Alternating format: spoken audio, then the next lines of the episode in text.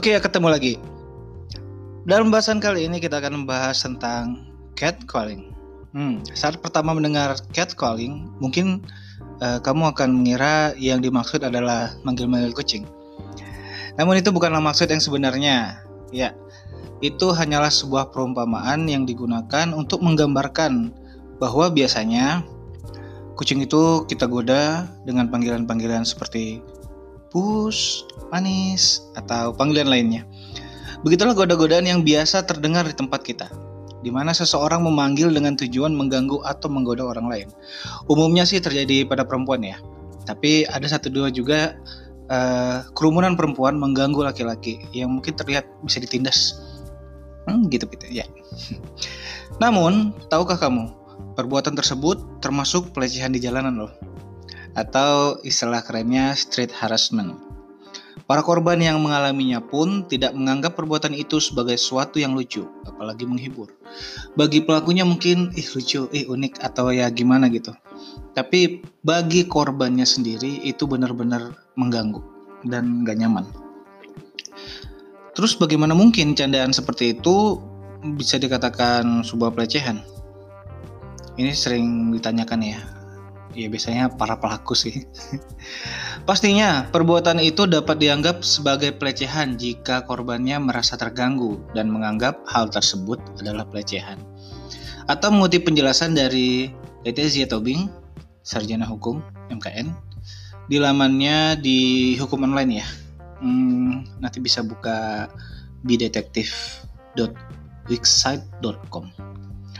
Ya, Uh, unsur terpenting dari pelecehan seksual adalah adanya ketidakинginan atau penolakan pada apa pun bentuk-bentuk perhatian yang bersifat seksual. Ya, itu uh, yang diungkapkan oleh Letizia Tobing.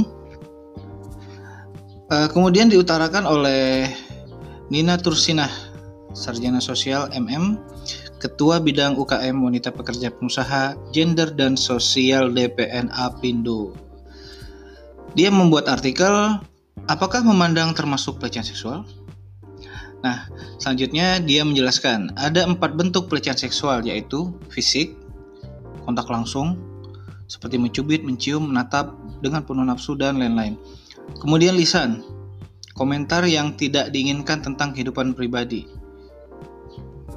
Ya banyak sih, ya mungkin uh, sering terjadi yang dari lisan ini sering terjadi.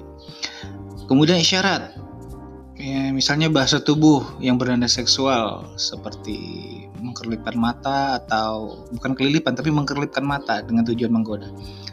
Kemudian tulisan. Tulisan ini bisa berupa gambar, gambar pornografi, post teks seksual atau pelecehan lewat email dan model komunikasi elektronik lainnya.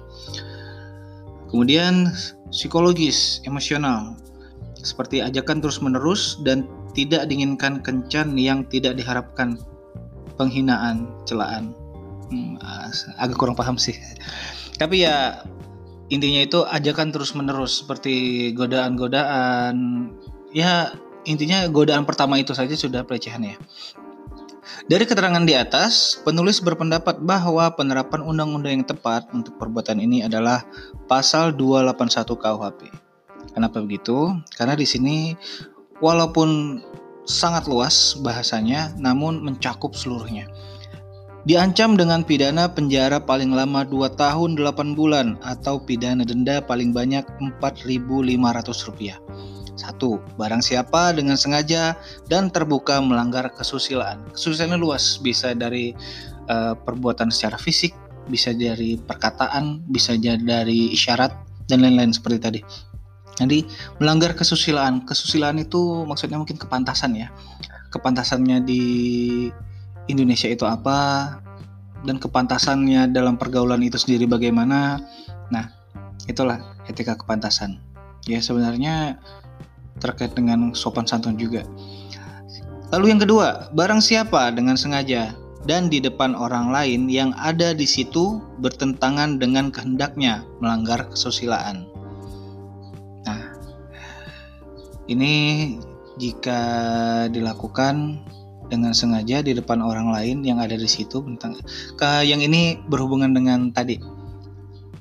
Tidak di tempat keramaian tapi misal ada cewek lewat atau siapa yang lewat kita mengganggu menggoda dengan nada-nada yang bertentangan melanggar kesusilaan tentunya ini kena uh, pasal ini ayat 2 ini. Ya jadi catcalling itu sendiri merupakan suatu pelecehan jadi jangan dilakukan karena korban dapat melaporkan kamu. Oke maaf atas ketidakkonsistenan bahasa.